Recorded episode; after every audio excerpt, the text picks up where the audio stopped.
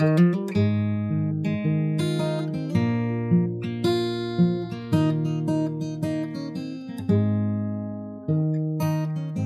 all. Welcome to the latest uh, Steve Perryman podcast. Got rid of the Merriman name now. Uh, with hope that the next game versus Leeds United isn't affected uh, as was the Fulham match. Close to being uh, almost last minute, um, which must have been frustrating for all, but especially the team who, at that point, were obviously all prepared to to go into battle um, uh, in order to, to drive away that feeling of frustration that we all had um, because of the Wolves' uh, late goal and the loss of two two more points. Uh, just hope for football's sake that uh, the reasons why it was off uh, were genuine and not instigated by someone not doing it properly um, or correctly with regards to the, the bubble situation or shielding on, you know, living by the rules. Um, very good news about Jimmy's uh, MBE. Uh, and, although I've about his son Danny accepting the honour in good spirit um, and how proud he was of his dad, etc., which of course we all understand. Also, hear that Jim's wife uh, has stated that it was a bit late um, and therefore a, a, bit backhanded in, in her eyes, almost as an afterthought. So I mentioned Ron Flowers before he was honoured. So well done, Ron, um, which was great and, and, well earned too. But when the, the best goal scorer in, in recent history, and this is no respect uh, to the very able and consistent Wolves player, Ron Flowers, it doesn't quite match up in the in terms of the fairness scale.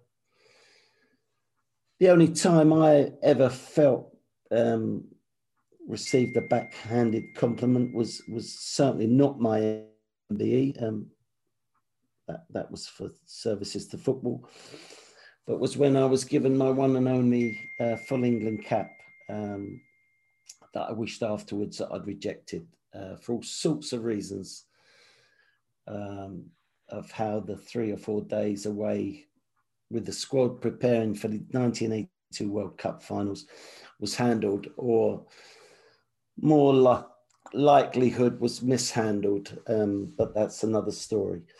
So, um, uh, yeah, thanks, Tom and Howard, for being present today as ever. Um, thank you for your consistency where these podcasts are concerned.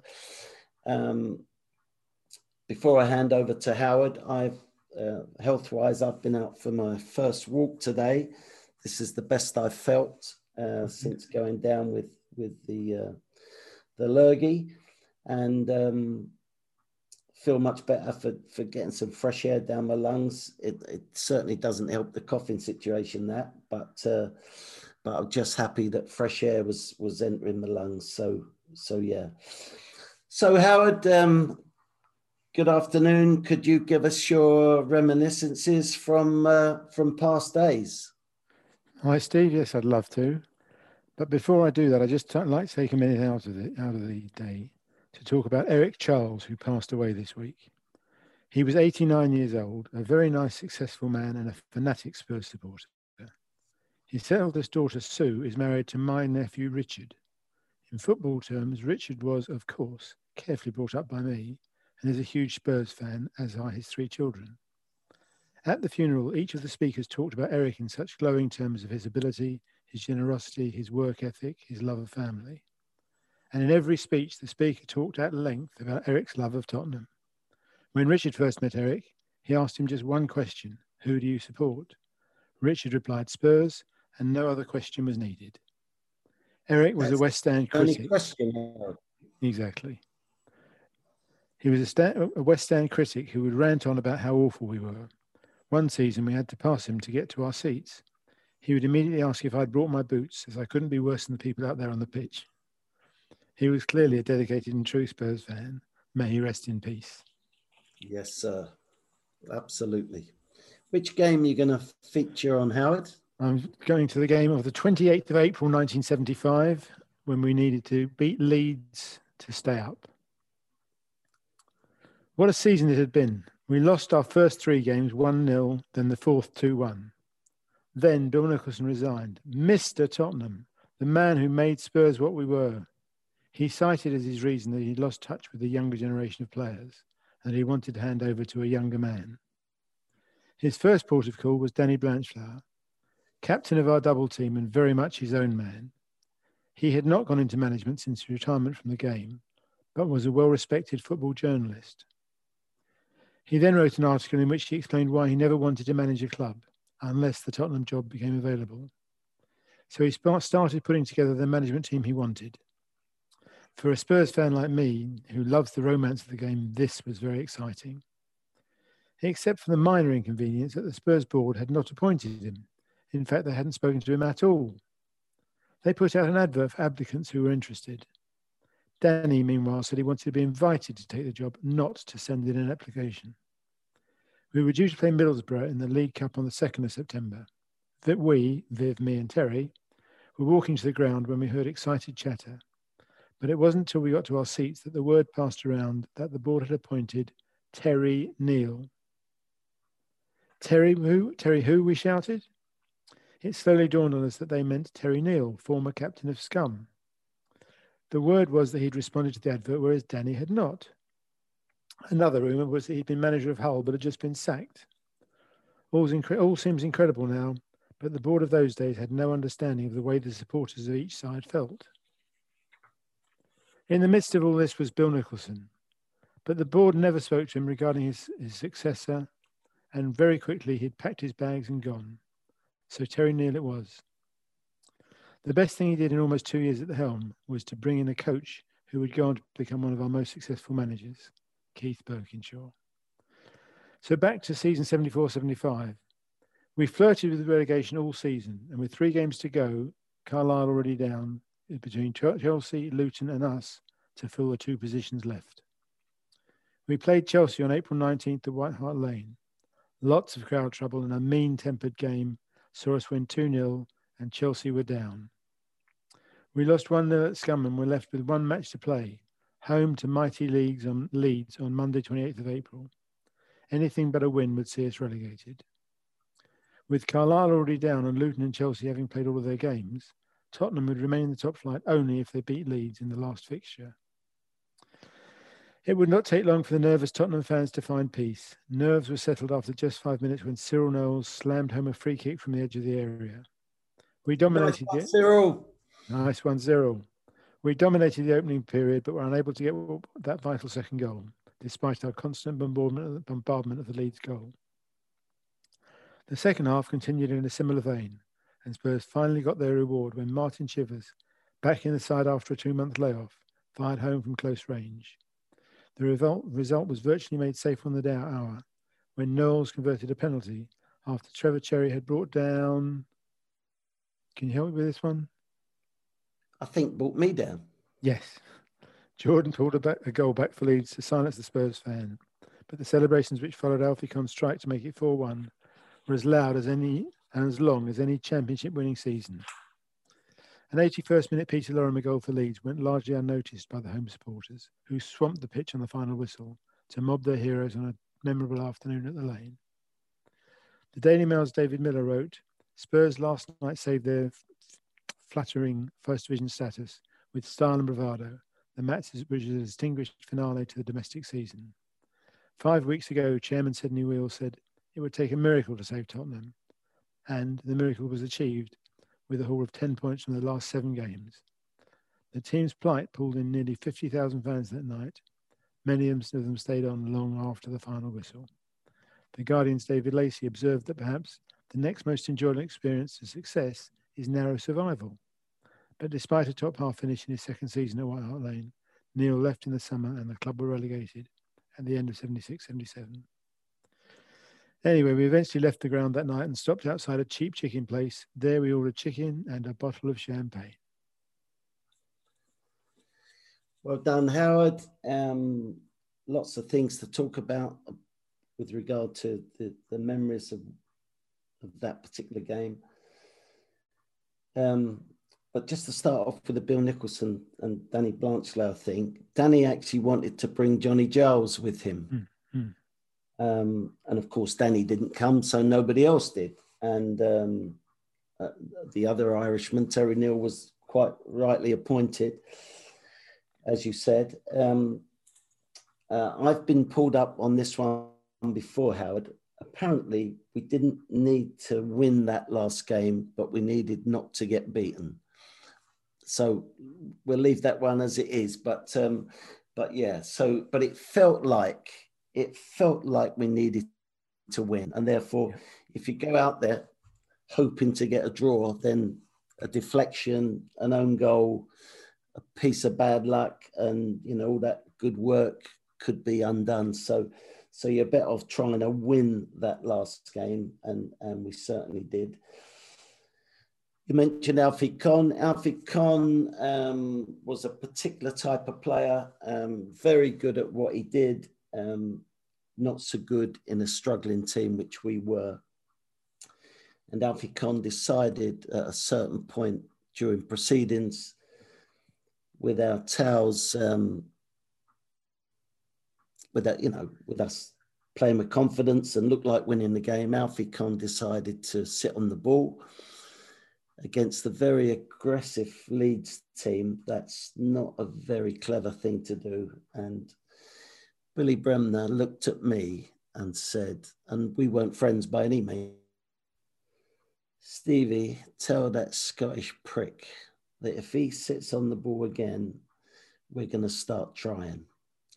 Now, I can't, I do not consider that Leeds were not trying that night. Of course they were, but that that was Billy's way of uh, getting a thing that um, you don't do that to a to a top team like they were, and um, yeah, says something about Alfie as well. The fact that he felt he needed to do it.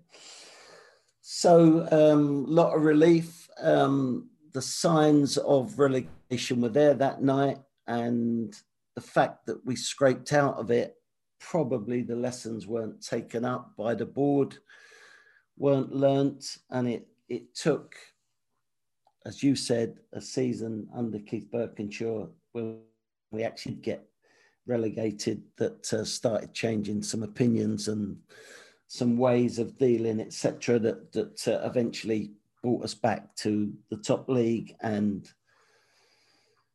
uh, the sort of glamour status that the the the club had gained under under the great Bill Nicholson um, and led to you know, Keith being second most successful manager in, in the history.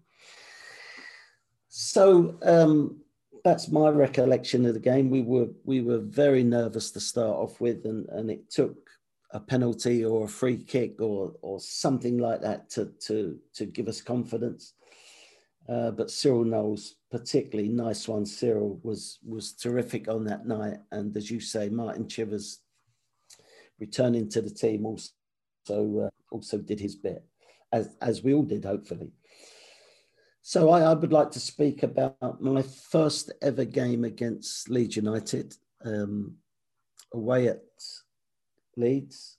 Um, I found it to be a very, very aggressive place to play football. Um, it continued to be so for most of the time that I played there. When I think back to Jose Mourinho's um, comment about you've got to be intelligent, let's say bastards, for want of a better word, um, to be able to compete uh, effectively in top class football. Well, Don Revie and his Leeds team, a very, very good team of that era. And I, I believe that they were the, the top team of that era. Um, wonderful players, great, technique within that, that group. and what balance in a team. And uh, it meant that they had a number years top of the tree and and you know even after we beat them in that that uh, relegation issue howard i think they were in a couple of weeks time to go and uh, represent uh, britain in one of the european finals so johnny giles and bremner were particularly good opponents tough opponents um, and they tested me on my first visit there um, it was a game that we managed to win 2-1. Martin Chivers scored both goals. We this was around about New Year, January time. We went top of the league after that fine victory. Returning home on the train was was fantastic. What a great spirit we had about us, and and um, of course Pat Jennings was was was called in to do his normal amount of work to keep the score uh, as it was at 2 1. But um, I, I, was left with a feeling that that day, that afternoon, and I think there was probably frost involved. And I remember bales of straw being used on the pitch before the game to try and stop the heavy frost getting into the ground. And even, I think, even fires were lit, uh, like small type bonfires around the edge of the pitch. Again to to sort of warm warm it up. Uh, because Leeds were you know you could say they were competitive. Some would say dirty but they're also a very good football team and they wanted as good a pitch as they could get.